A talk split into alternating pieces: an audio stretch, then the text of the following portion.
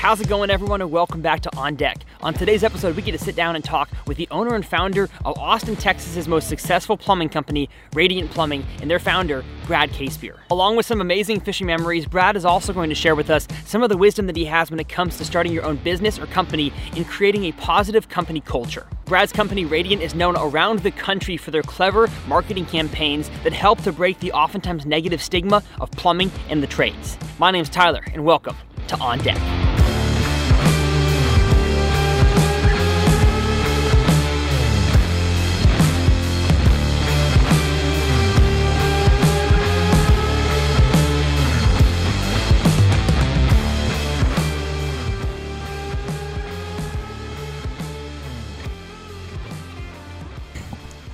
We are live from Radiant Yep. headquarters here in Austin, Texas. The HQ. The HQ, the big, big headquarters. How many square feet we got here? Around 20,000. 20,000 square feet to fix some toilets. Yep. yep.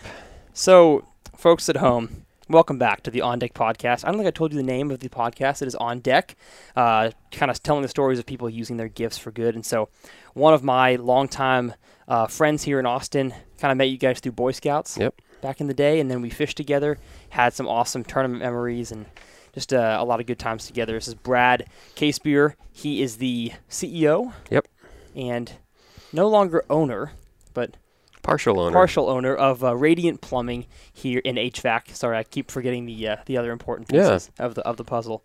Um, but I just wanted to sit down and talk to him not only about fishing, as we have a lot of cool fishing stories together, and kind of reminisce on the old days of what this town, what Austin, Texas, used to be for bass fishing, uh, where it's gone since then, and of course talk about for any of you guys out there that either want to run your own business or uh, have a desire to not go to college but go into the trades, what a career in plumbing could look like for you. And of course, if you guys are listening to this podcast right now, you can find the video version on my YouTube channel under the join button uh, next to subscribe. That's $1.99 a month. That's the cheapest I could make it, but I just wanted to give you guys an extra uh, way to be involved in the TRF brand, the On Deck podcast. So you guys can go on YouTube on the desktop version to find that join button. You'll be able to watch me and my guest interact uh, on the video side of things. And so, First, I want to talk about the main reason why a lot of people are probably tuning into this podcast, and that is for this image right there. Yeah, that was. that happened. That happened. so, if you guys are uh, unfamiliar or you're listening to this right now, go to my Instagram. I posted a picture of it to kind of launch this podcast. It was a Wednesday night. I believe, you know what? I actually have the tournament results. It was Wednesday, March 25th of 2015. 15. Wow. Yeah. Five, five years ago, a picture was taken, over five years ago. And uh, Brad and I were fishing a Lake Austin Wednesday night tournament. So I don't know where you guys live, but uh, all around the country they have you know, night tournaments for the, the working man. They can go out there and just kind of, you know, fish for a few hours. And we'll kind of go into some of the tournament history of the Wednesday nighters and how insane they were. But Brad called me and he said, I have a feeling that the fish are going to be spawning today. And uh, we'll talk about kind of your prowess when it comes to, to bed fishing. Uh, and at this point, you were starting to work a lot and you only fished when you think you had a chance of winning. Yeah, yeah. I, I, don't I think this is a theme in my life. I, I, I find I'm competitive. Yeah. Um, yeah, so just being a donor and, you know, throwing at a random shoreline's not my thing. I like to I like to have a plan. I like to I like to at least feel like um, I've got s- some sort of a plan Exactly. to to win. Uh, Yeah, yeah. I would just rather fish when I'm not having to compete for spots and stuff and just Uh-huh. go have fun. Yeah. And so he called me and said, Hey, are you free this afternoon or this evening for a tournament? And I said, Yes.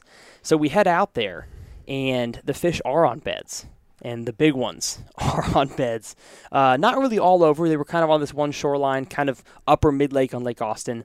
And we mark a few. He kind of shows me a cool uh, trick where you, I don't know how, you know, environmentally friendly this is, but you throw a, tent, throw a golf ball into uh, a good trick. into the water next to the bed. So when the when the sun's going down, you can see that white bright golf ball next to the bed. And we marked a few fish, and we're like, you know what? There's a few big ones. We got a we got a chance of doing well. So we get out there, and uh, get to our spot. How many boats do you think are in those? 20, 30? Uh, yeah, they would get up to over 50 sometimes. I don't remember that specific tournament, but Yeah. they, they would get pretty high turnouts. And these Wednesday night tournaments, they start at 6, 6.30, something like that, and they end in the dark. So you only have about two to two and a half hours of- Max. Of, max of Yeah. sunlight. Uh, and then you, of course, you can fish in the dark. But in a sight fishing tournament, it's really difficult to sight fish at night. As a matter of fact, practically impossible. We did have a few flashlight Yeah, uh, quite a few at night. flashlight bedfish. Um, but we get out there, and the first fish we start on, I break off twice. Twice. Yeah, it was. Um, yeah. So I'll just say it was really. Um, I wish I had a video of that Uh huh. because the second time you completely collapsed on the floor. like the first time you were upset, the second time was a complete and utter collapse. And this Yeah. was a solid seven pound fish. Uh, we actually know what it weighed because Yes, it we made do. it to weigh in. Yes, there was a, there was a boat sitting behind us waiting for us to make mistakes, which I did twice. Broke it off twice. Uh, once it must have spit the lure. The second time I broke my jig off. It was seven point five six, caught by Brian Parker and Yeah. Donnie O'Neill. They actually threw me my jig at weigh-in because the fish still had my jig in its mouth. But after that. I don't know if we were just frustrated or what the deal was. We thought, you know what, sun's going down. Let's move on to another big bedfish that we had marked, hmm Uh, and uh, considerably deeper. Yeah, yeah. I don't remember what that fish weighed. It was big though. What, I, I do. oh, you got well, it. it's right here. What was it? So I'll tell you in a second. It's kind of to tell the story. So we get there. We worked the seven pounder for what had to be an hour, hour and a half, two hours, like long time. was a bit. And of course, had our chances. We get to this other fish, and I'm still retying from when I broke off. And I think it was your second flip on this fish that you you told me it was an eight. I believe you told me it was an eight. And you set the hook, and we're fighting it. And I'm like, I think I had to put my rod down to get the net. And we net this thing. We realize it's a lot bigger than we thought it was.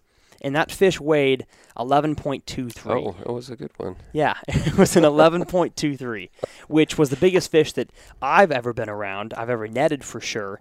And I know what's what's your biggest? It's pr- I, I have I have two. Um, 'Kay. They were 11.3 basically 11.3 were in that range, so Got it. pretty equivalent. And then I got two tens. Um, so those are my four double digits. Exactly. Yeah. So we netted that fish. We're ecstatic. We take a picture. I can't seem to find the picture of you holding the fish, but we take a picture, and then we put it in the live well.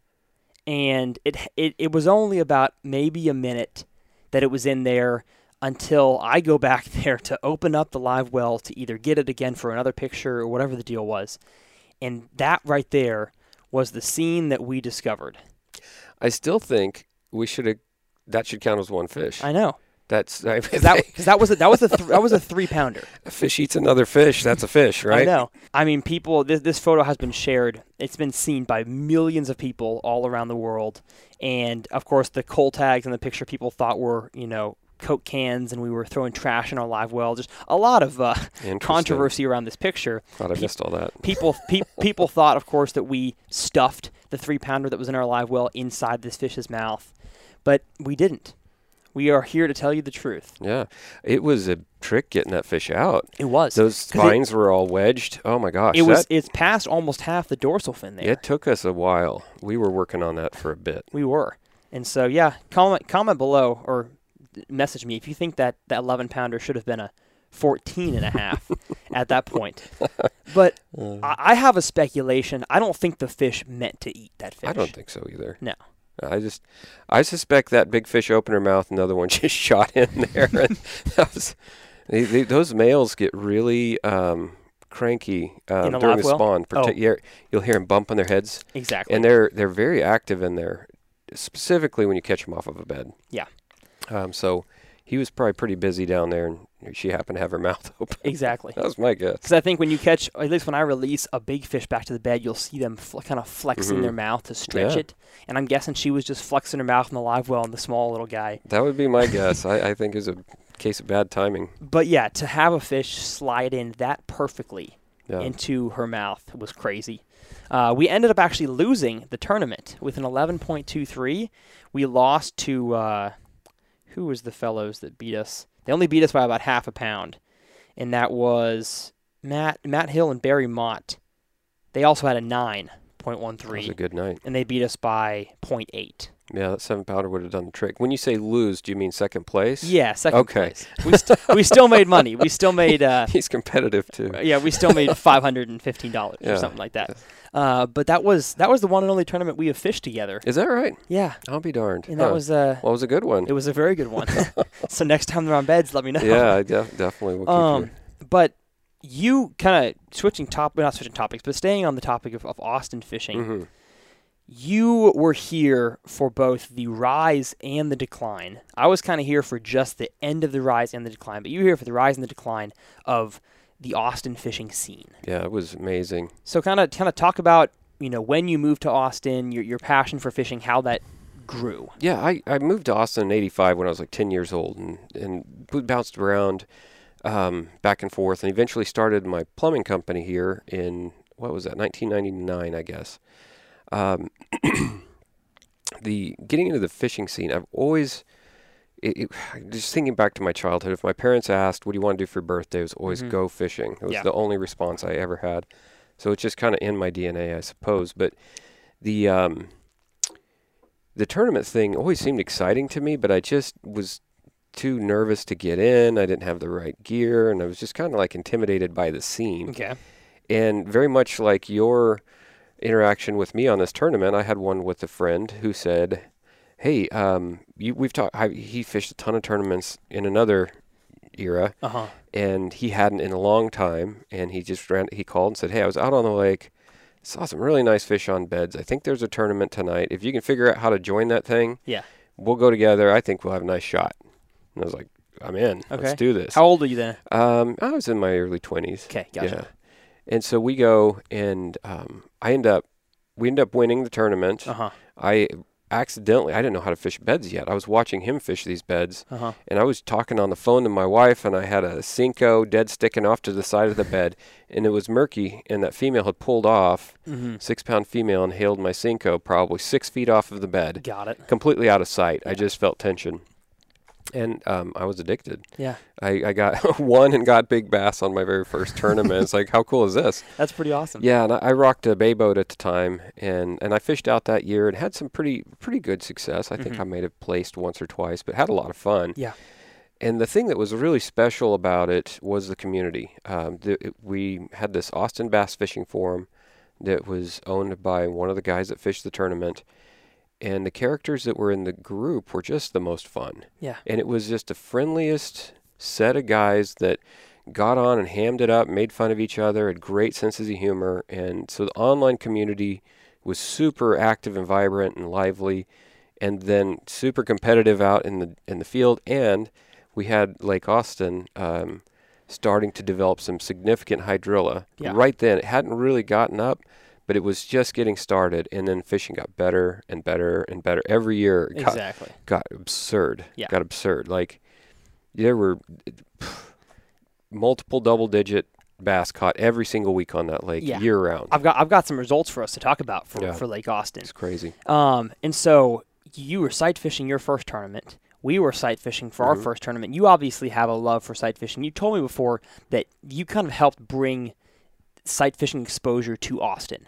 So tell to talk about that. I yeah, I I think so. I think most people wouldn't. That's a seems like a big statement, but I I think uh, people knew about sight fishing. I don't think people necessarily saw it as a uh, um, an effective tool uh, for turn- winning tournaments. 'Kay. And and so I you know I would knock off. Um, these were evening tournaments on a weekday. I'd knock off a little early, go run all my spots and mark them. I, I moved off the golf balls just so you know. okay.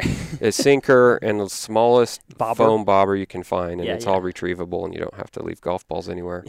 but um, yeah, and, and so nobody can, you know, you you throw down a buoy on a bed, you're asking for trouble because people can see your stuff hmm um, in a tournament. So you go find those, and then even f- pre-fish them a little bit and just see how they're behaving. Because if they're running away from the bait immediately every time, just skip it. Let let your competitor play with that one. hmm so so you, you kind of get your milk run of, of how you want this to go and and it was um it was pretty it was pretty gnarly because i was i was i was winning a lot of tournaments like Yeah. essentially all of them and there was a point at which i decided well and here's the thing to know about lake austin is when the water levels are right and travis up above the spawn can go uh, a, a long into time. July. Yeah. Like late July, they'll continue to spawn. And so you've got this guy that knows how to find the beds and catch these big monster fish Yep. consistently every tournament. And it started to make the tournament not a lot of fun. And so I would I would if I won two tournaments in a row, I'd skip the next tournament Really? just because I, I felt like it was truly bad for the sport. Interesting. Yeah.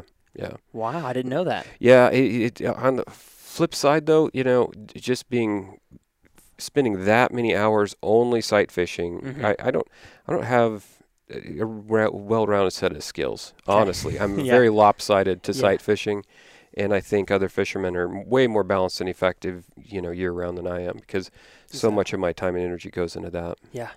It, it can become an addiction. I Oh, definitely it. felt that at times. Oh, It's I think it's on par with swim baiting, not as expensive as swim baiting, but where some guys go out there and they try to throw a jig and they say, you know, scratch this, I got to throw a glide bait again. Yeah. With- For me, I think um, sight fishing is always amazing, um, but you add the the element of the clock with a tournament going on there, Mhm. and the adrenaline is peaked. There was one night I lost a six pounder three times, and um, there were multiple beds near me that I, I and you got to make these choices. Like, do I am I going to get her again? And I, I thought I was going to have a heart attack. I like I stopped and I had to turn around, catch my breath. I was so amped up. It was like I'm not, I'm not gonna be okay. Yeah. Got to relax. This is not that important. And I and eventually that was my biggest uh, solo night. Uh huh. Um, I was 28 pounds and change. I Wow. um, I caught I caught her and several others, and then there was um, I had a I had like a three pound cull I needed to get rid of, and there was a bed I'd seen in the dark in front of a dock, and I just stopped in the dark. It was like five minutes to get to weigh in, and I made one cast with a dead stick Senko. It's just waiting, waiting, waiting Uh huh. and I pull up and there's weight on it, and I hooked that thing in one cast and and flipped in another six pounders. Yeah. Just unbelievable. Threw out the small one, got the just upgraded three pounds or so, and I grabbed the key on the boat and was like, "You better start." and I mean, I hit the deck with like a minute to spare. It was Uh-huh. like that was one of the highest rushes of my life. That's like, It was amazing. Now you've also had, you know, when when sight fishing and really this tournament started, I, I would say I, I even felt it. It started to get less camaraderie and more competitive. Yeah, Uh, at least when I joined in 2014, 2015. yeah, And you you said that you had a run in with a guy where he was almost you you guys were racing to a bedfish, were you not? Yeah. Yep. And uh, uh, your boat was a little bit faster than his, hmm and he was he was trying to catch up to you and.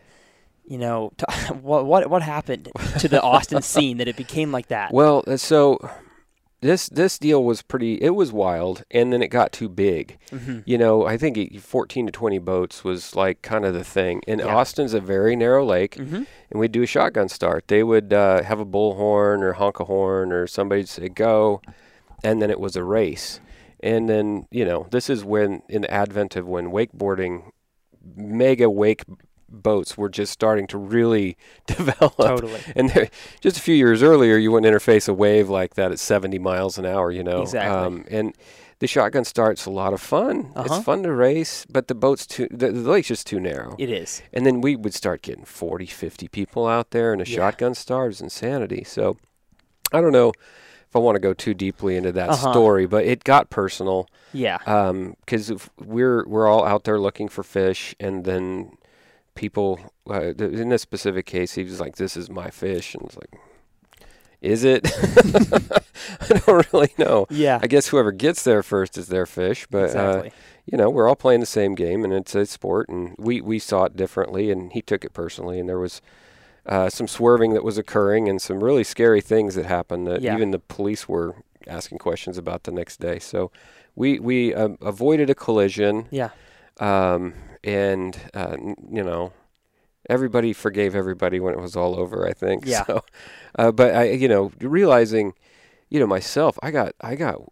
I, I totally get where this guy's at because I got consumed. Like it was, hmm it was such an addiction um, that it was it was interfering with my personal life. Like I, I, I was wildly addicted to this and Yeah. winning, and you know, n- and you were gonna five hundred bucks or something. But it was really all Yeah, about yeah. the ego and Of about course. Being the guy that wins. Yes. And uh, I definitely feel that in, in not the necessarily Lake Austin Wednesday night tournament scene, but in the YouTube side of things. But we've been talking about Lake Austin and the, the treasure that it was. And so, for those of y'all who don't know, Lake Austin is part of a chain of lakes in Texas called the Highland Chain of Lakes. Starts with Buchanan, and then Inks, LBJ, Marble Falls, Travis, Austin, Ladybird. Yep. And so that's kind of the chain of lakes. They've all been good in their own regards at times, uh, but Lake Austin was the gem out of all of them. Uh, the reason for, I think for it is is that it comes out of the bottom of Lake Travis, so Mhm. the water is colder.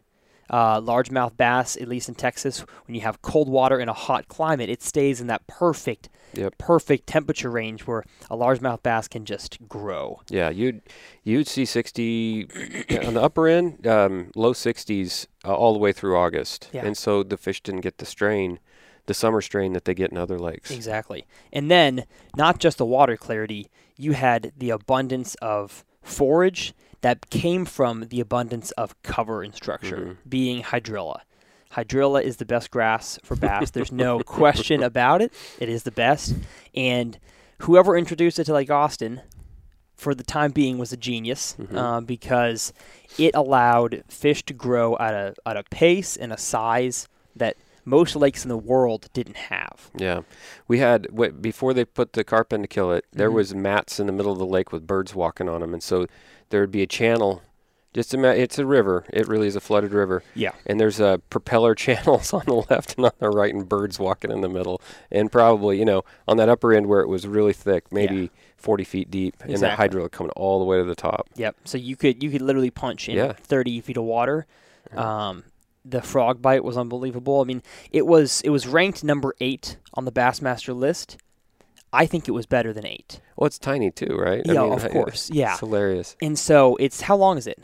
Oh man, not long. It's it's a tiny lake. Yeah. You can run that whole thing in what, 15 minutes? 15 minutes, yeah, so, so it's it's- 50 miles probably. Yeah, 15 miles long, and uh, like you said, it's basically just a, a small river, a, Yeah. dam- a dammed up river, and the amount of I guess I'll, I'll kind of go over some tournament results, and I think I, I went on the TTZ, which is the it, w- it was the premier tournament uh, trail for here in the Central Texas Mhm. area. They had, of course, trail events on Lake Travis, Lake LBJ, Lake Austin, uh, but they hosted the Wednesday nighters, which is kind of the ones that we we think and talk about the most. And it seems like in 20, 2009, when I looked at some first things, every Wednesday nighter was won with anywhere from 10 to 15 pounds Mhm. in 2009, with a big bass being a five pounder. Um, of course, you had the there's a winter open that the Reeds, Dale and Jake, some legends around here, they won it with 25 pounds, big bass of 11. But besides those full Saturday tournaments, the Wednesday nighters didn't really do that well until you started getting to, like, let's see, there was one tournament in 09 that won with 30. It was Dale and Jake Reed again. Um, but then again, a few a few 12s. Once you got to 2010, it was taking 23 pounds to win with a 10 pounder. The next week we had 21 pounds to win. Uh, and this, keep in mind, this is on a Wednesday night. Three half the- hours, yeah. three hours, half the tournament taking place in the dark. Um, again, 21 pounds to win the next week. What year are we in? Still 2010, 23. So it, it jumped from being 13 pounds to 21 to 25 pounds Yeah. in, in one year. And that's just 2010. As soon as we start getting to 2011, it was 24 to 27 pounds, 25 pounds. Um, these guys at 25 with a 10.7. Then you get to 2012. And that is when I think it, it seems, at least for the, the, the data that I saw, it seems Mm. to really explode. Yeah. Because you had the Waldrop brothers Yep. that won almost everything. Yep. They were fierce competitors. They uh, they won this Wednesday night tournament with 37.9 pounds. That was a that was just a three hour tournament Yeah. to catch 37.9, That's and insane. they didn't even win Big Bass in that tournament.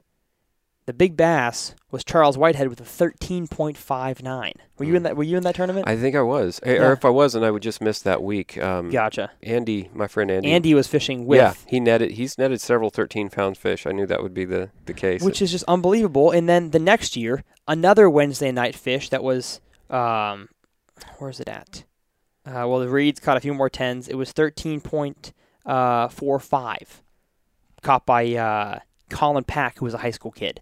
And so every year, the fishing kept getting better and better until it kind of climaxed in 20, 2014 and 2015 are kind of the climax of Mhm. Lake Austin. And uh, I think it was the last tournament before the downfall, which we'll talk about. Uh, guys won with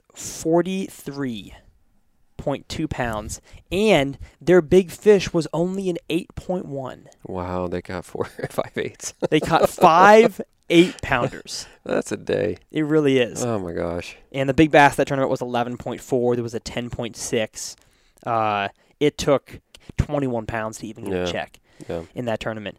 But what happened was Lake Austin, while it's a beautiful bass lake, it's a bass fisherman's paradise, or was, it became a wakeboarder and pleasure boat paradise because the water temperature was nice, so Mhm. people could, you know, in the summertime not have to, you know, swim in a hot tub of Lake Travis, which has 95 degree water temps in the summer. And it also is surrounded every piece of land by a very expensive piece of property. And the amount of mansions that are on Lake Austin is, is mind blowing. There's 10, 20 million dollar houses on Lake Austin. And I guess I don't know how much we want to go into it, but homeowners decided they didn't like the hydrilla. And they they have more money and, and more power than the fishermen do, sadly. They got it done. And so they decided to work with Texas Parks and Wildlife to introduce. I think I saved uh, saved a link of it. I think it was forty three thousand I don't remember the number. It was grass carp. many. Just in that first year alone, there was uh, forty three thousand. Did I not send the email? I must have not sent it, but there was I think forty three thousand Asian grass carp, and they had every thought and every plan for the carp to just you know keep the grass in check because it was too much. I've heard stories of uh, of the grass being you know matted across the entire lake. Boats couldn't get through. Props were getting stuck in it, and so they wanted to control it, of course. yeah, they definitely overshot on their carp quantities. I, I thought I'd heard later that Parks and Wildlife was um, upset about how that went. And Yes. yeah, Parks and Wildlife has since uh, put out statements saying that they were they were wrong in their assessment of how many were needed, mm, and uh, they also said the grass carp were selective in what they ate, so they only ate hydrilla and milfoil. I have I wish I had video proof. I should have taken videos. I have mental proof of lily pads going under the water, and there was cattails or reeds, you know, whatever you want to call them. chomping them down. Yeah, they were lining the lake for like almost the whole lake was covered in cattails, and the flipping bite and the frog bite Mm. was awesome. And I would see a cattail shake, and I've literally seen one a cattail swimming across the water because a, a carp had it in its mouth. They're gone. And so every shred of vegetation, whether it was invasive or native, uh, was killed within a year. Yeah. And Lake Austin went from being a bass fisherman's paradise to a mud hole Yep. The mud hole is the exact description. which is just it's it's such a bummer for for many reasons. Um, and Yeah. so since then, no tournament trails have gone to Lake Austin. The Wednes- Yeah. the Wednesday nighters are gone, and uh, it's just it's just frustrating. Yeah, it's sad to see. It really is. So, I, I- in the '80s, I think they had. I'm told that back in the '80s they had this same hydrilla situation. Okay. And the guys were doing the tournaments and punching, and they'd get the scrapes and just six, seven, eight pounds out of one hole, Mhm. kind of a deal. I've I've caught a few fish punching deep like that, but never the experience that those guys have told me about. Exactly. But they uh, they killed it some some way earlier, so I'm not Oh, sure what. The, yeah, they took it out and got it. So it's done this cycle again. Uh, my guess is is that we'll we'll see it come back someday, and Mhm. The the same dummies will kill it all, and when, Exactly. but we'll maybe have this little window of perfection. And that was so so I started bass fishing hardcore. You know, I'm 23, so I started when I was in middle school, and that was in 20, you know, 12 is really when I started bass fishing. I'll bet my bass boat was probably the first bass boat you were on. Yes, I believe he. I believe your Ranger was the first Yeah. boat I, I was ever on, bass boat wise. Yeah, we went out at night and took your dad out, and I drove way too fast, and you were super excited, and it was a lot of fun. and you took us to the uh, the aquarium, which was a, a cool spot back in the day, just because of how much the, the water was gin. And they, of course, with hydrilla, you're gonna have clear water. So this lake was prime for sight fishing and prime for Yeah, just, just everything bass fishing wise. And uh, the swim bait scene grew huge. So the guys that threw the big glide baits, I'm actually going filming with one of the kids today. They kind of got known for that. And there was a guy named Alan who had a YouTube channel just for swim baiting, yeah. and I think he used to fish regular lures as well, and he just became a swim bait guy. Yeah, it's exclusive. And I think his biggest limit out there was 45 or 50 Wow. was his biggest limit on video. I'll, I'll link it down below. And so I didn't know what I had growing up in my backyard. You know, we sold the wakeboard boat, we bought a, a bass boat, and you know, I thought that oh, there's too many weeds. You know, I get I get the I get my lure stuck on the weeds, and I can't tell if I have a bite. And so I slowly started to get accustomed to Lake Austin, caught some good fish, but I was not at the skill level even close to where I am today, and I just didn't know Oof. the gem that I had. Now you.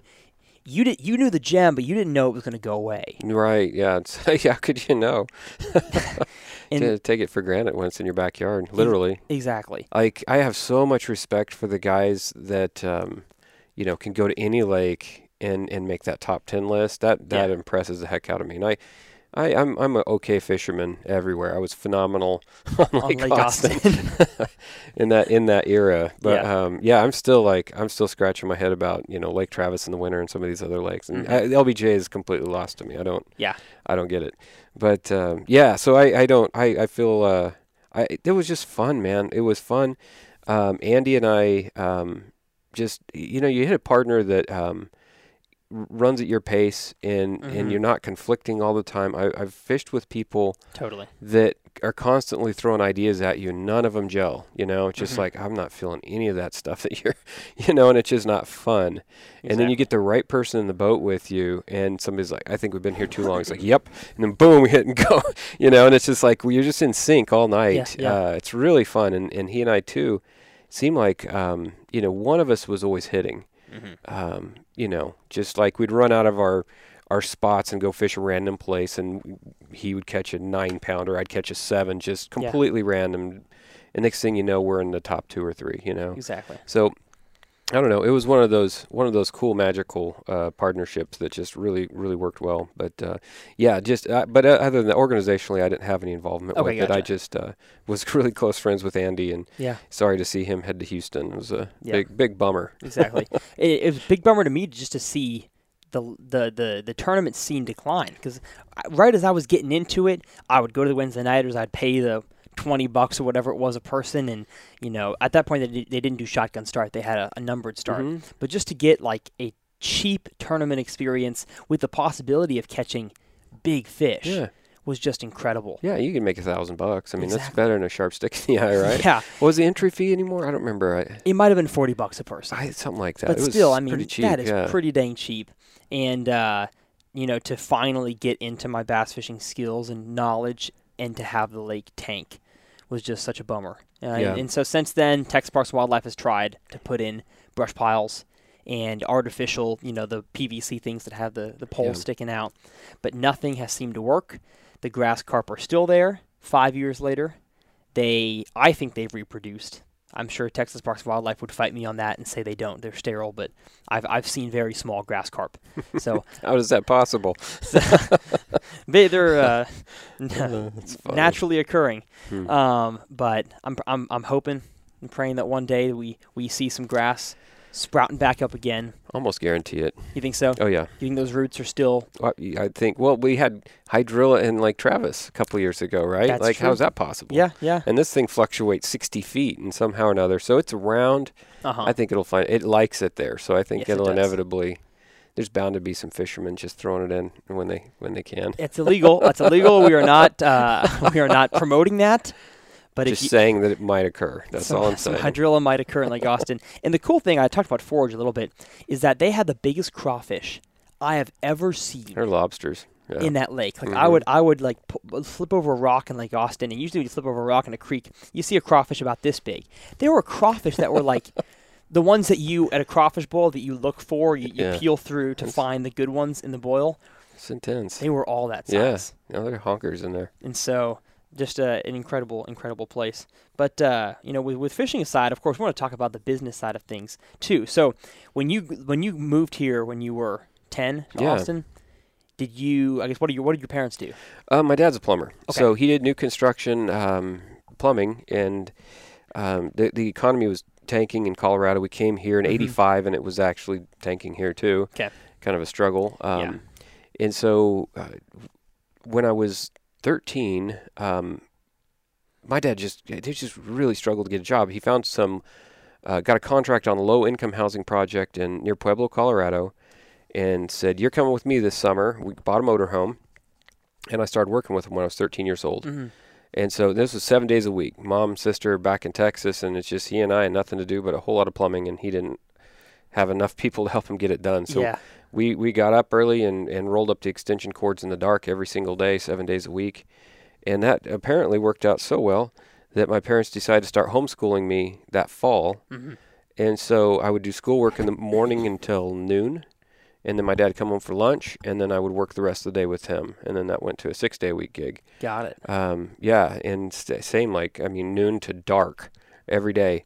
So I've been plumbing. I, I, I effectively missed my teenage years. I went from kid to adulthood, Okay. um, and that's been my life. I got my journeyman's license when I was 17, got my master's when I was 20, and I met Sarah around that same time. We got married when I was 21. Yeah. Yeah, and then I started the Radiant business. It wasn't called Radiant then, but my first business Okay. was Brad Casebeer Plumbing LLC. Got it. In um, I was 23 years old. Wow. Yeah. Was there uh, a big competition in the plumbing industry when you were 20, 23? You know, it is a, it's a really funny thing. So when I was 19, Uh-huh. I, I started taking some night college courses because being homeschooled, you know, you just kind of want to test yourself against the world and make sure you didn't get totally ripped off. And I, it was I, I got some good grades, and I was like, I'm capable of doing this um, if I wanted to. But right about that same time, I had a uh, a cousin-in-law graduate with a business degree, and the best job he could get.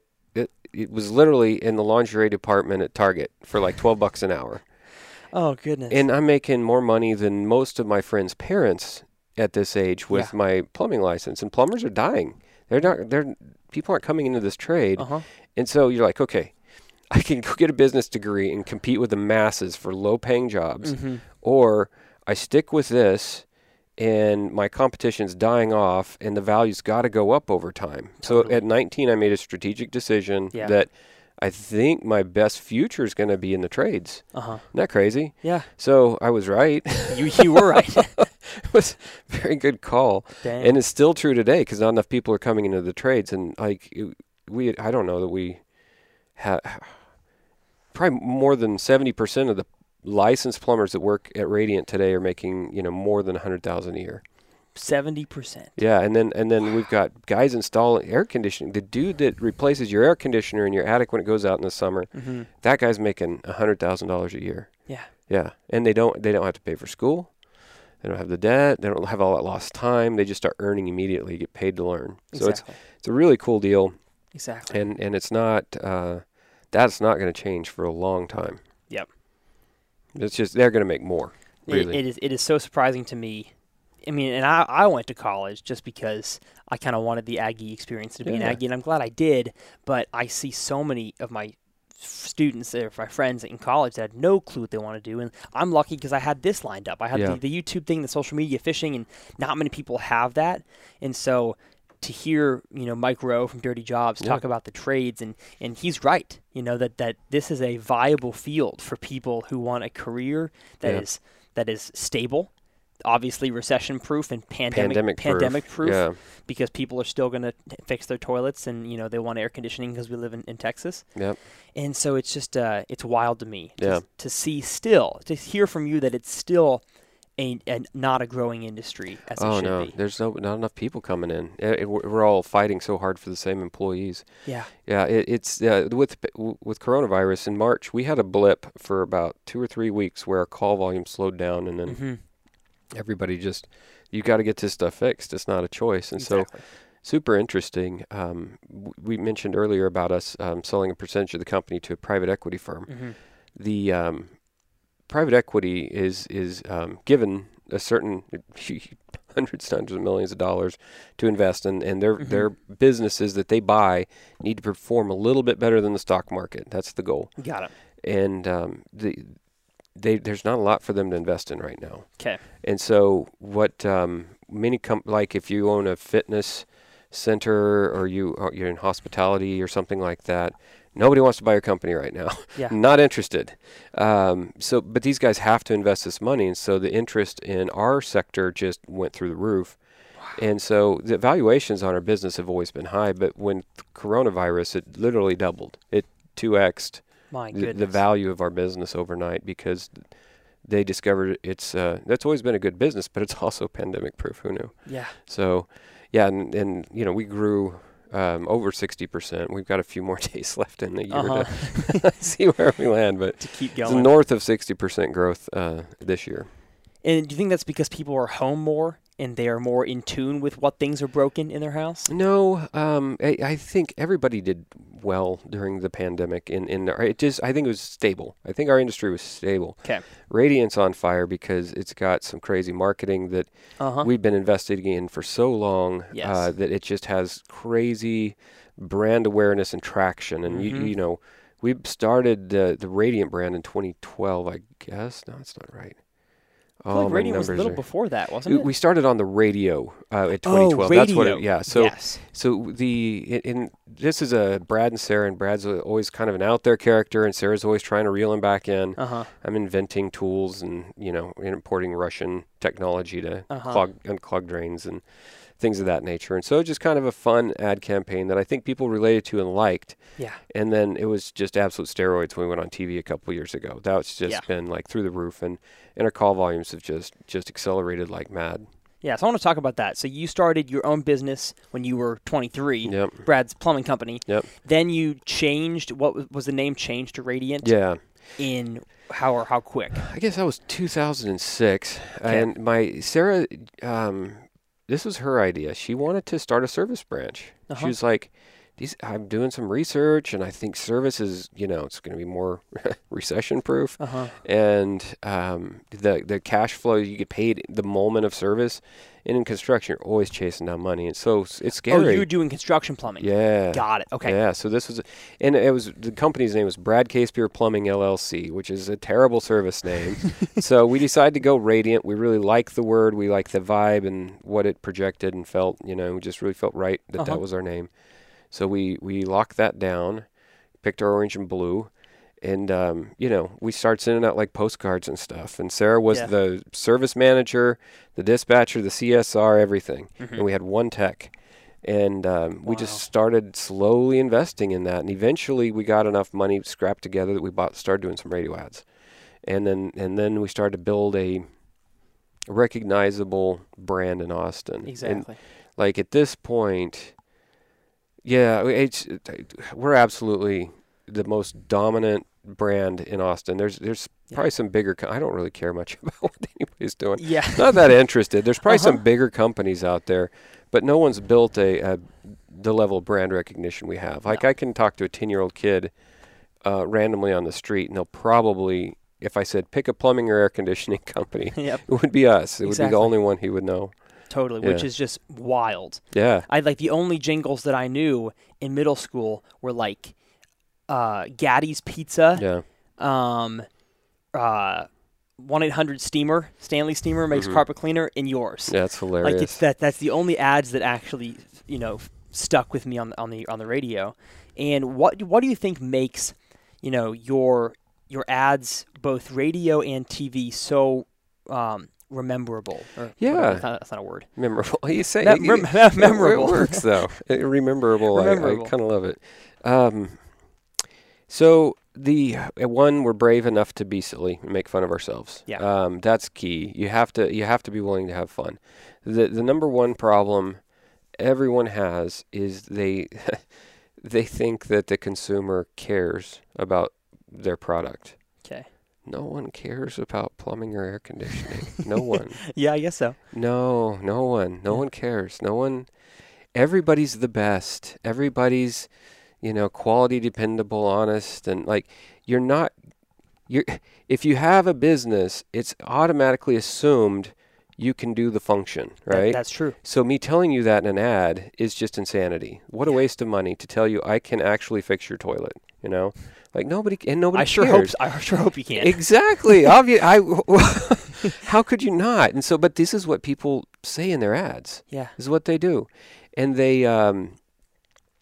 And and they uh, they get excited and geek out about some new technology or efficiency on an air conditioner. Customers don't care. Yeah. They only care when it's broken. Exactly. And then the question is, is who who you know what what is it that's going to resonate with them in that moment? You know, and they're going to still even with all of our branding, they still go Google Plumbing Repair Austin. Now they're going to see the list of people, and our hope is is something memorable connected, and they say, "Oh wait, I think I like these guys for some reason." That's the that's the goal. Exactly. And it's like you know, we don't do coupons, we don't do sales, we don't do any of that stuff. We just entertain. This is entertainment brought to you by Radiant Plumbing and Air Conditioning. Mhm. That's, what we That do. is funny. yeah, Wow. yeah.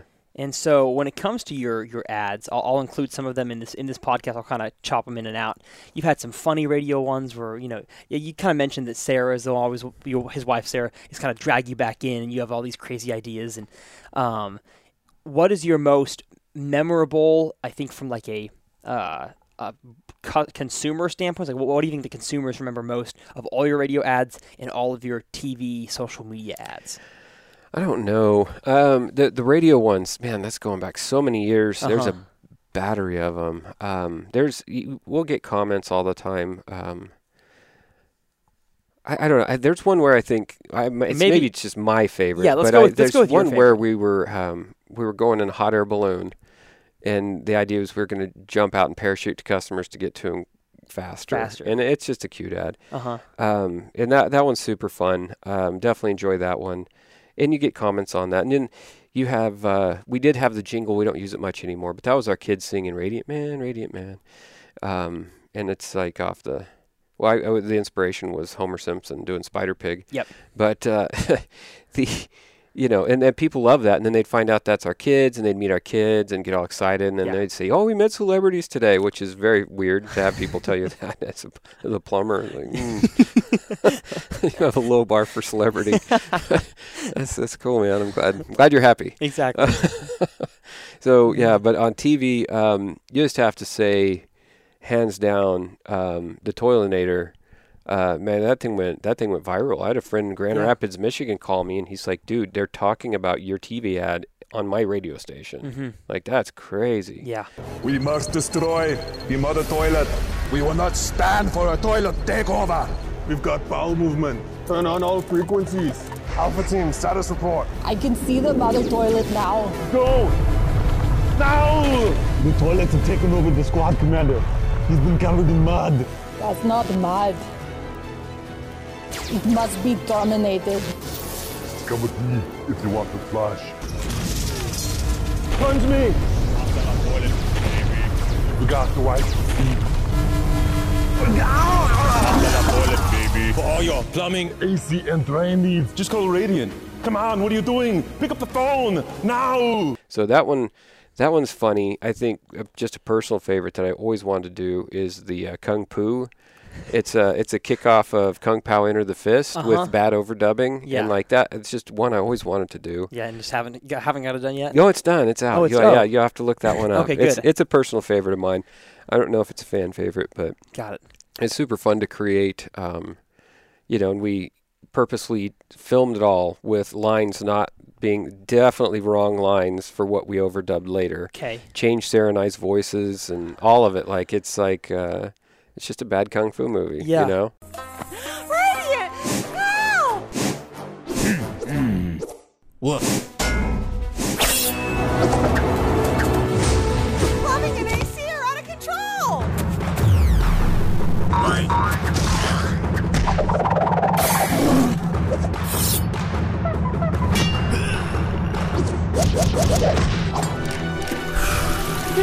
If your plumbing or AC is out of control, just call radio. You know, like where the words don't line up with what you're Right. saying. Yeah. Very on purposely. And it's like it's funny because on the first draft, and it, w- I love video creation. Uh-huh. I love editing. I love soundtracking.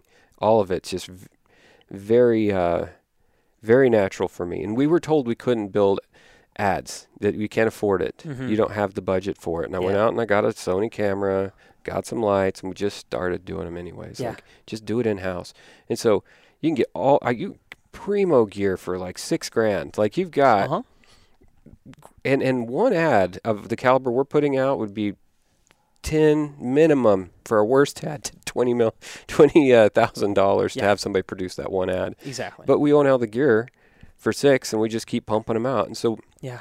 we have uh, this talent team that was is three people besides myself in marketing, and Uh, we we put out at least one of these a, a month, and I, I think they're very high quality, very memorable. Yeah. Um, yeah, so it's it's been a lot of fun. I uh, want to go into movies someday or something else maybe, Okay. but I love film. Like it's just been the most fun. It's I, it's it's becoming apparent to me why Radiant is so successful. How many employees you have now? Almost 200. Yeah. Almost 200 employees. How many trucks do you have out on a, on a given day doing plumbing? I actually don't know, but I I, th- Okay. I think our fleet's um, live in the field is Yeah. uh, you know it's probably 80, 90 trucks are, are doing service right now. Yeah. while we're all over chatting. all over the city all Yeah. over the city of Austin. Yeah. Uh, plumbing, you know, air conditioning, all that kind of stuff.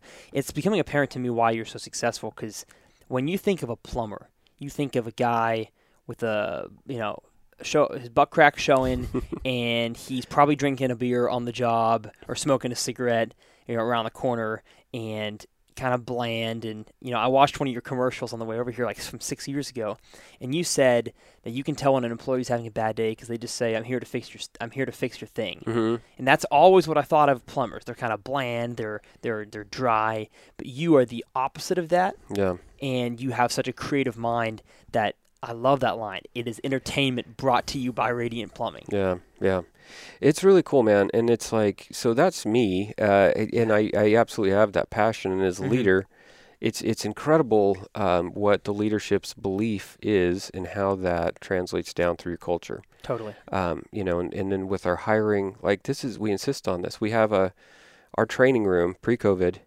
Um, it, you know, we can seat s- several hundred people in there, and we've got a disco ball toilet. 7 a.m. on Wednesday mornings. We've got rave music literally going. Uh-huh. People are upbeat. We got strobe lights, smoke machines. Like this is a weekly company plumbing meeting. Yeah. And uh, you know, we I get up on stage, we kick on some music and, and play it way too loud. Everybody bounces in sync. Uh-huh. That's how we start our meeting. Just get everybody awake and in a good state. Yeah. And then we review numbers. We talk about charitable things we're doing. Celebrate our five star reviews because that's what it's all about: is Totally. delivering killer service to the customers and leave everybody pumped up. You know, and I, we'll have uh, applicants uh, come to this meeting Yeah. um, because it's a love. I, there's no way you're not going to talk about this meeting after you've been here. And they, Yes. they go, what are our competitors doing? You know, you're gonna Uh-huh. like like uh, go to some crappy shop and you know some guy looking mean at you and say, "Are you going to show up every day, son?" You know, I mean that's that's probably the interview Yeah. that they're experiencing, and we're just sucking them into our culture and like, no, we're we're about having fun, taking care of our customers, and being the best. That's what we want to do. Mhm. You know, and and so just just kind of pushing that fun and energy down into the company is crucial. You know, It but is. so many people think that the marketing is going to repel people because they don't think we'll be professional or something. It's wild. Okay. It doesn't work that way. No, it doesn't. Seems to seems to be working for us. Um, and then I've had other people too, because we're talking about m- m- going multi-location around the U.S. Mhm. And they're like, "Well, you're probably gonna you. That's an Austin thing. You probably Hmm. couldn't do that same marketing in like Cleveland." And I said, "Do people not have a sense of humor in Cleveland? Yeah. Surely they Do do." people not like music in Cleveland? Yeah, I swore I thought people were people. Yeah, yeah, yeah. so it's really interesting to uh, to see what that that leads us to. But my belief is is people want to have fun, and then when when you do have that emergency and you get on our website, it's not we're not funny anymore. We're Mhm. just just a normal website. Exactly. If your house is flooding, you probably don't need a joke in your life right now. Yeah. and we get that. And so, but the the, the number one thing is being memorable. So something super funny we did not know. Um, and I guess some context here. All of our trucks have pictures of our employees doing antics on the sides of them. Yes, they do. So people are flying through the air, catching a, a toilet like a football, Uh-huh. or you know, uh, skydiving, the condenser, you know, blowing them up in the air, and things like that. Exactly. Various poses, and and they're um, they're just fun. They're just fun. They're engaging, and so you see, are are without the human being, the truck is kind of dramatic because it's big, blue, orange, and Uh-huh. bold, bright. But then you have a human being, and your brain has to process the human being. Exactly. Like you can't not process that. And so like if you see a billboard every day, you you've seen it two or three times, you're never going to see it again. Yeah. Your brain says this is not useful and it becomes invisible to you. Exactly. And the Radiant truck would do the same thing. Now the trucks have the advantage of being mobile, so Mm-hmm. you see them in other contexts, but still it's the Radiant truck. But with ours it's like what Radiant truck? Because you have different things going on and it kind of makes you re-engage with the brand over and over again. Yeah.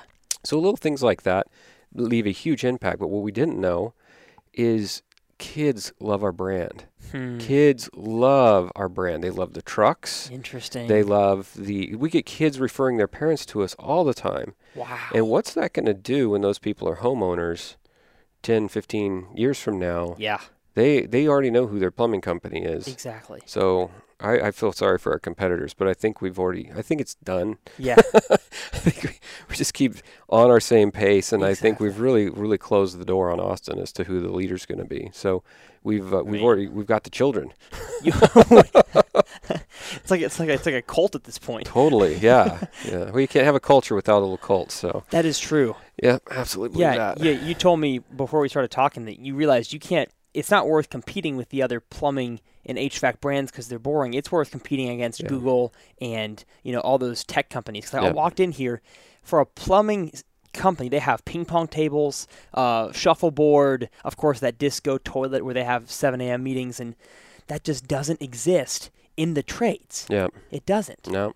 And so, do you think more people uh, take a look at Radiant in other sectors and try to implement what you guys are doing? Maybe so. You know, we keep winning. Uh, we keep winning awards. We're sweeping the awards actually, Yeah. which is super cool. I just got um, two today. They, the Statesman delivered theirs, and it's the theirs is the best of the best. And so, yes, I, I think we're definitely getting some interest from other industries. Like um, clearly, when I can't go to work without seeing three Radiant trucks, you know, it's a this is kind of getting to be a thing. You know, and Exactly. then and then um, we're just showing up with all the awards. It's um yeah, it's going really well. It's super exciting. Yeah. Um, coronavirus was a little scary, and um, you know that with that though, we really decided, you know, everybody, my employees are just like the the country. I think their price, the full spectrum from fully freaked out to this isn't even real. You know, Yeah. and we just are like, you know, we totally respect everybody's opinion on that, but what we have to do is whatever is safe. So let's Totally. let's go let's do the masks let's be let's take all the precautions and uh, take care of our human beings because that's the most important thing is that our human beings are safe and if there's a doubt we're going to just take the safe route so and and that really you know our employee retention was really good Mm-hmm. we had a lot of friends in the business who had large portions of their employees not working they just said no i'm scared i'm going to just stay home with my family Okay. and we had none of that. We had one guy take off a week, and then he called and said, "I, I want to get back in. I'm bored." But we were we were we were training them how to be safe. We brought in a uh, Okay.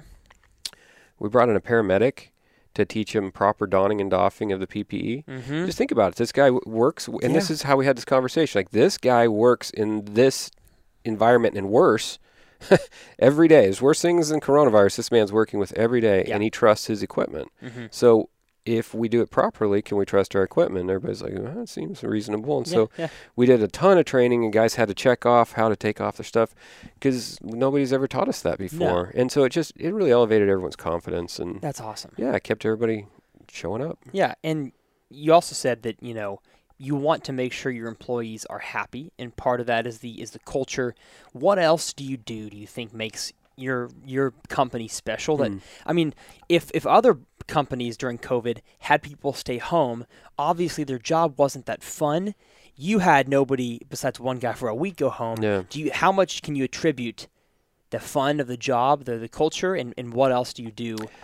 To make sure they're having a good time. I think it's huge. Um, the a couple things are really key. I think um, the the meeting pace is really important. We have um, we solve problems. We don't just live with problems. And so if a, there's a weekly meeting where an employee can pose like I'm having an issue with this thing, I'm not getting these parts on time, or something's not working right.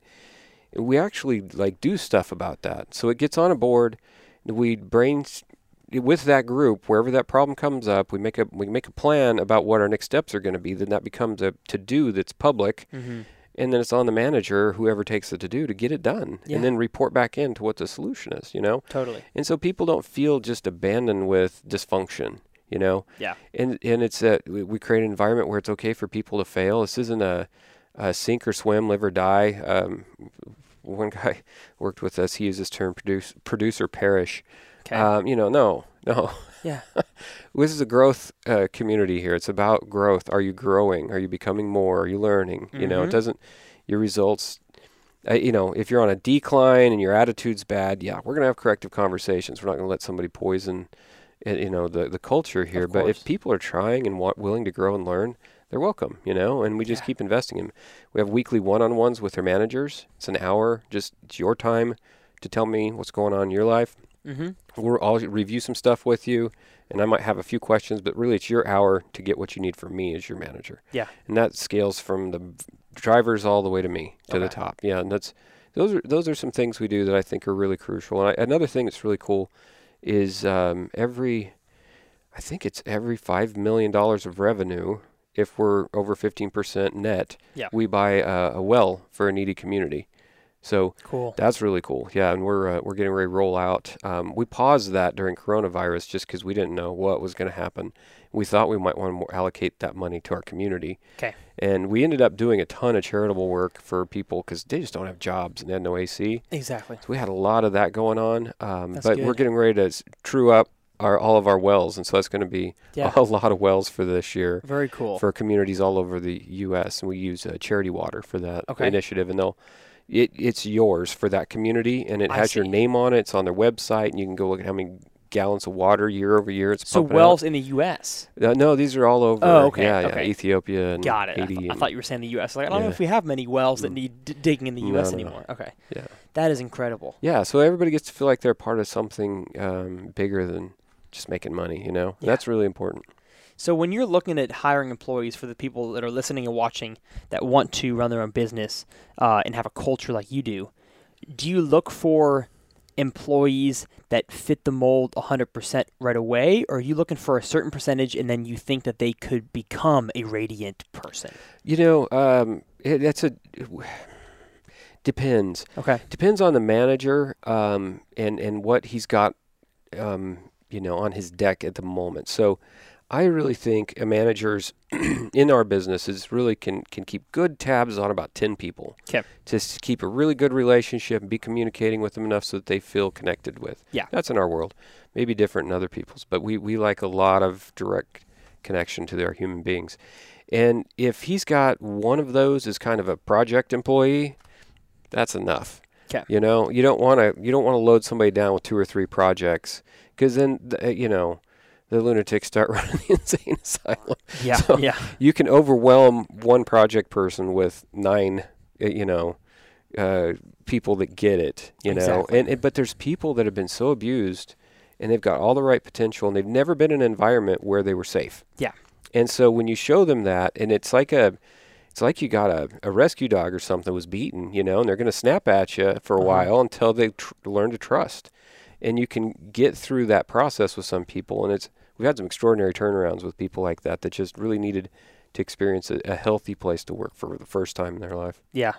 And I'm sure that some people, like you said, come in like a, like a rescue dog, Mm-hmm. doubtful about the system, or, or just Everything. maybe even they got some personal stuff going Oh, on. absolutely. And because y'all's culture is such a positive place, hopefully they go in and put that not only towards the people they're fixing their house Yeah. items, but also toward their personal Yeah. life as well. This is this is it's really all about the human beings here. I, it's Mhm. plumbing's plumbing. You know, anybody can fix your plumbing. like it's just it's the truth. It's Yeah. like it's just it's not that interesting. But the people is everything. And and what. I found uh, when Sarah she started out this deal um, with this. She met a went to visit a company. They were like eight Mhm. million revenue, big shiny trucks, and they had the perfect warehouse and. I she came back telling me a story. and It really scared me, you know. Okay. And I was like, um, and I was kind of bothered by it for days.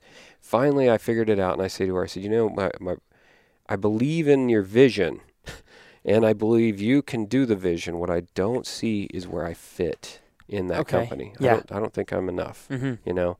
And I had to, I had to, I had to get rid of some limiting beliefs about who I was and what I was capable of. Yeah. And in that transform formative journey that I've been on in becoming who I am now and realizing that I have crazy potential that I wasn't giving myself permission to believe in myself. Exactly. Um, I want to share that with everybody because it's I it's it's just it's everywhere. Everybody's got these Mhm. things that are holding them back, and so we're we're all about pushing down, um, you know, some self belief and some personal development tools that really help people become something more for whatever.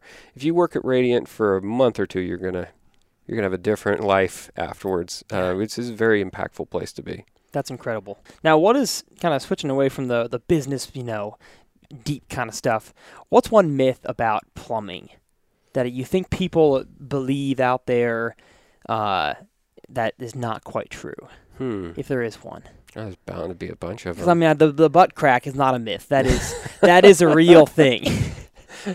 Do you require your uh, your people to wear tighter pants? we, uh, tucking your shirt in is part of the uh, the dress code. Although it's hard to keep your shirt tucked in when you're up and down all day long. Yeah. so we don't we don't spend a lot of time talking about butt crack. That's a that's a low low priority for us. Yep. Um, hmm.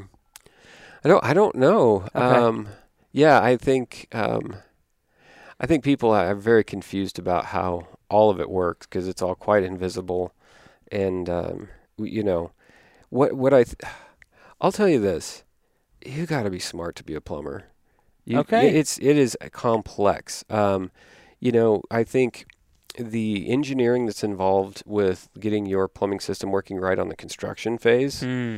it's intense because you've Yeah. got you've got structural obstacles and there's you've got to run it on grade you've got to dodge the other trades things Mhm. and the code is is stringent uh, as to how this all works together and it's um, absolutely vital to everyone's health and safety that this works well you know Mhm. people just don't it's so taken for granted because it's just been here for so long but like uh, plumbing is you know we would we would be having fatalities like mad without proper plumbing systems. Yeah. The sanitary waste system it saves hundreds of millions of lives every year because Exactly. it works correctly. And I, and I think people don't understand that they can't just hire a handyman and, and throw some stuff together Yeah. and it's plumbing. It's it could be actually very dangerous because you're you could be letting sewer gases right into your house or any number of things could be occurring. So Interesting. I, I think people probably don't respect it the way that they should, because it's uh it takes a lot to learn. And if you if you get your plumbing license and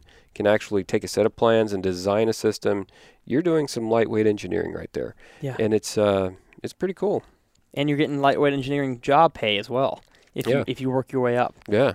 That's incredible. Yeah. It's super cool. So tell what what about a time that things haven't gone well over Radiant? Because we've talked about the the slow growth in the last few years have been crazy. You know, investors came in and bought you know a portion of the company. That's all great. Was there a time when Radiant wasn't looking so good? You know, um, we, yeah, there's always been challenging times, and a thing I think um, that's really helped Sarah and I, I, I, we've always been investing in real estate, Mm-hmm. always, and I, I owned, I owned a lot. Um, bought my first piece of property when I was 18 years old, Okay. and so I've been buying and selling, and just kind of had my hands in real estate to some degree. Exactly. And there's many years where um, we were buying groceries with the money that we got off of our last real estate deal because I wasn't getting paid on jobs, and it Mhm. was really we wouldn't have made it without the real estate deal on the side. And it's so Okay. hard to start a business from scratch, you know. Um, yeah, there was some. There was a time when I, I had. I was going to be late. Man, I have such a high degree of honor for paying my bills on time. Yeah. I just like I'm I'm just not the guy you run down for money, and I, I just I was not getting paid by my contractors, and none of it was working out. And I came home, I was all stressed out. And I literally threw up in the yard before I walked in the house. And I sat Hmm. down and I watched the sunset, and I made a decision that day. It was like, you know, none of this is worth being that upset over. I just have to I have Exactly. to dial back my association with the outcomes, and whatever the outcomes are, they are. But I can't kill myself over this. Yeah. And I woke up the next day and had a couple good ideas and got the problem solved, and it was Uh-huh. okay, you know. And just just learning. I think the hard times are um, like coronavirus should have been a hard time, but we lo- we, we thrive on that. Mhm. You know, that was like that was like cocaine for Sarah and I. We just Yeah. like put it into a new gear. It's like, all right, we're gonna solve all this Exactly. now. So we kind of, I think we were both kind of forged in trouble when we were kids. You know, just the way we were both raised. So Mhm. that none of that really even stands out. I think for me, the ultimate challenge has been growing myself ahead of the pace of the company. Because if Okay. I'm if I'm not growing, the company can't can't outgrow me. Okay. And so my job is to consume books, to get coaching, to meet mentors, to be challenged, and to stretch myself so that I can stay ahead of where this thing's going. And that's been, um, amazing, absolutely amazing, challenging and, and humbling. I put myself in some pretty scary rooms with some people Uh-huh. uh, that I didn't feel like I belonged with, and then turned out maybe I maybe I'm enough, you know. And that's uh, I think I, I think that's everyone's kind of secret battle is is am I enough, you know? Yeah. That they're they're just trying to to uh, to not be embarrassed or not let everybody down, and may play a small game because they uh, they don't feel like they they're going to make it there or fit in. Exactly. Yeah. This is a really cool conversation. Hopefully, people are listening and watching this, and you know, getting ideas for how to form their own business. Now, do you think it would be, you know, like much like I got into YouTube and social media before the, it was cool, before it was it, before it was hard. So I got that that ramp up. Do you think it's harder for people in 2020 when we're recording this, almost 2021, to start their own business? Or is it easier than wh- when it was when you started? Well, it, it you know it's um, mm, Austin's unique in that uh, we don't have a lot of high high hard playing competitors. Okay. This is a, this is Austin. It's a pretty cool town. Yeah. Big town. you know, you go to Denver and there's 30 radiant caliber companies duking it out. Okay. And um, nobody's really nobody's really playing the game here. And so Sarah and I had a big windfall in that we, you know, we're in a really great town with really sleepy competition, you know? Hmm. And I think that's going to be true in YouTube or anything because you might find a, a niche in YouTube that just hadn't been exploited yet, you know? Exactly. And so you, you could, uh, you see a thing that's like, or there's some people that are dabbling, but they're not great. They haven't really taken it, you know? But I, I, I really think everybody's got their own flavor uh, to add that, that that could matter. And if you if you really got something that stands out and you've got passion, you should probably make a run at it. You Yeah. know. That's incredible. When it comes to your personal, kind of throw it back a little bit, your personal plumbing experience when you were on the job. Mm-hmm. How well? First off, how many years has it been since you were actually doing the doing the work yourself? I don't I don't even know. You don't even know. I don't know. There was uh, there was a period of time where I I had to take the tools out of my truck because I would I was not getting my office stuff done, and Okay. I'd, I'd get to a job, and inevitably, I, if I just got out of the truck and started working, things went a lot better, uh, faster, Mm-hmm. and um, but I, I had to make a shift, and so I took the tools out, and put them in the garage, Yeah. and when I would get to the job, I physically couldn't help. You know, and that that was a game changer. So that got me out of the fray. Got I don't it. know what year that was, but uh, it was actually a really uncomfortable transition. I'm a pretty good plumber. Okay. Um, my back's not all that it used to be, but Yeah. too many, too many toilet change Yes. jobs or something. but uh, yeah, it's uh, but yeah, I, I, I enjoyed it. I like the work. It's really uh, it's a really interesting, challenging puzzle to put together. you know? yeah. So so in that, what was your your worst plumbing, uh, uh what do you call it? Um, scenario that you had. Well, you know, Hmm. every every toilet in the house blew up. you know, what what was your worst job? Okay, well, I couple different angles you could go on that. I mean, Uh-huh. we've we've had some things flood. I mean, that's part of the business. Air conditioning floods. Yeah. Condensation. It's up in your attic, and Mhm. a couple things go wrong, and it can it can get your house wet, and it's uh. It happens. It is never fun, and you got to just get in there and make it right. Exactly. But uh, you know, um, yeah, I don't. I don't have any good drama stories. They're they're all going to sound pretty similar. But Okay. I'll say this: when I, I, we were doing new construction, and I feel like there was two. I had one competitor in new construction that was phenomenal. I think Mhm. we were phenomenal. We were the best, the most expensive guys. To, if if you could afford to work with us, you wanted to work with us Yeah. to do your new homes. And the homes we were getting were were, were incredibly big. Uh, one of them was thirty thousand square feet. Thirty. That's a home Yeah, that's a thirty that's a big thousand square foot home, right? And it could take three years to build a home like that. Yeah. And so with employee turnover, you're kind of like the guys that started the job aren't here at the end of the job, Okay. and I'm the only brain trust that gets the whole thing. And service is growing like mad. Mm-hmm. And and this particular builder, um, I mean, everything is measured to like the the sixteenth of an inch, Yeah. like where your toilet's at in the room to the sixteenth of an inch in concrete before they pour concrete. This is not easy to do, right? Okay. We can do it. It's just hard and time consuming. So Uh-huh. The level of precision uh, that went into that just stopped being fun. You know, it's like we kind of got to this point to where it was really exciting to get to be the biggest and the best, and all of a sudden it's like, oh, I hate this because it's just not even. It's too meticulous now. It's just just tedious, you know. Okay. So that was, it was at that point where I started to really let go of new construction, Mm-hmm. and that was an interest. It's an identity change. Yeah. When um, changing your identity is a really hard thing. I'm going through that right now, in a new way Yeah. with the change with selling the business and things of that nature. And identity change is truly one. If you, most people aren't even aware of what's occurring when it's occurring, but it's like emotionally disruptive as heck. Because you like you you really are this person this way, and now you wake up the next day. Now you got to be something else. But construction was a big part of my identity, Mm-hmm. and, and it, being in the field with guys was too. And so those are all Yeah. really painful shifts to become something new. That's a big part of the growth, and I, I think that's what holds a lot of people back from doing what we're doing. That's what I was. That's what I was guessing. Yeah. They can't make those leaps. Yeah. Interesting. So they they have to, you know, economy or, or just business wise, they got to change, and they end up not being able to adapt to their new. Self sabotage. is what they do is they Yeah. and, and y'all see it with people that work here they'll they want to be a manager or and, and then they even could be but then they'll actually wreck it on purpose so that they can't get the jobs. like really interesting but Okay. because they they can't they haven't been able to process what it all means and it's scary and, and it's Mhm. all unconscious you know mostly this isn't in the front of your mind it's just something emotional going on in the back of your mind that makes you really unsettled Exactly. yeah Man. So going back to, you know, your 18 year old self. You know, you're you're trying to decide whether it's college or trade school. Kind of what's what's some words of advice you'd have to people watching and, and, to yourself as an as a young adult, um, for trying to make that decision. man all right two i've got two tips for 18 year olds i bought my first boat when i was 18 Okay. buy a boat Yeah. Buy a boat. do I- that. I like it. I think it's super smart. I was Yeah. a 20 foot Mako, Okay.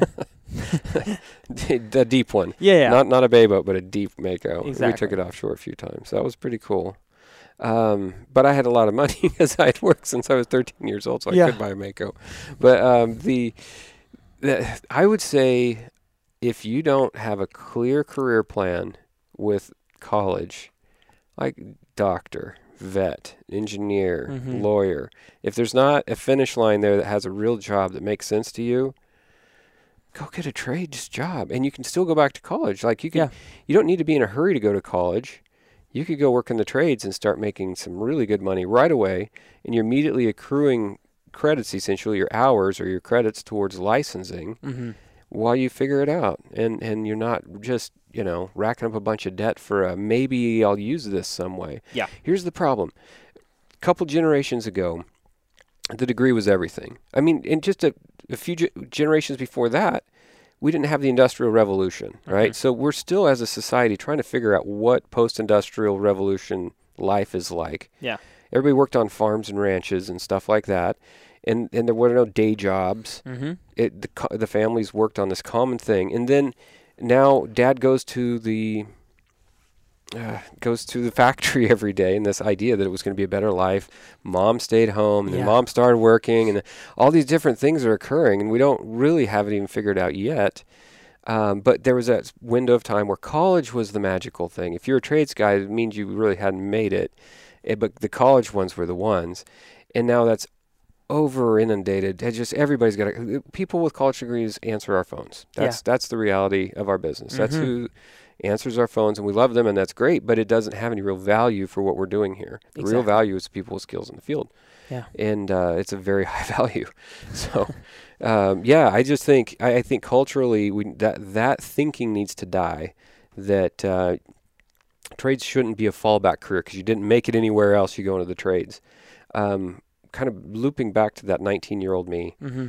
I watched my dad uh, be in business, and he's a love love this man. He's a good guy, Mm-hmm. and he was like maniacal about doing what he said he was going to do.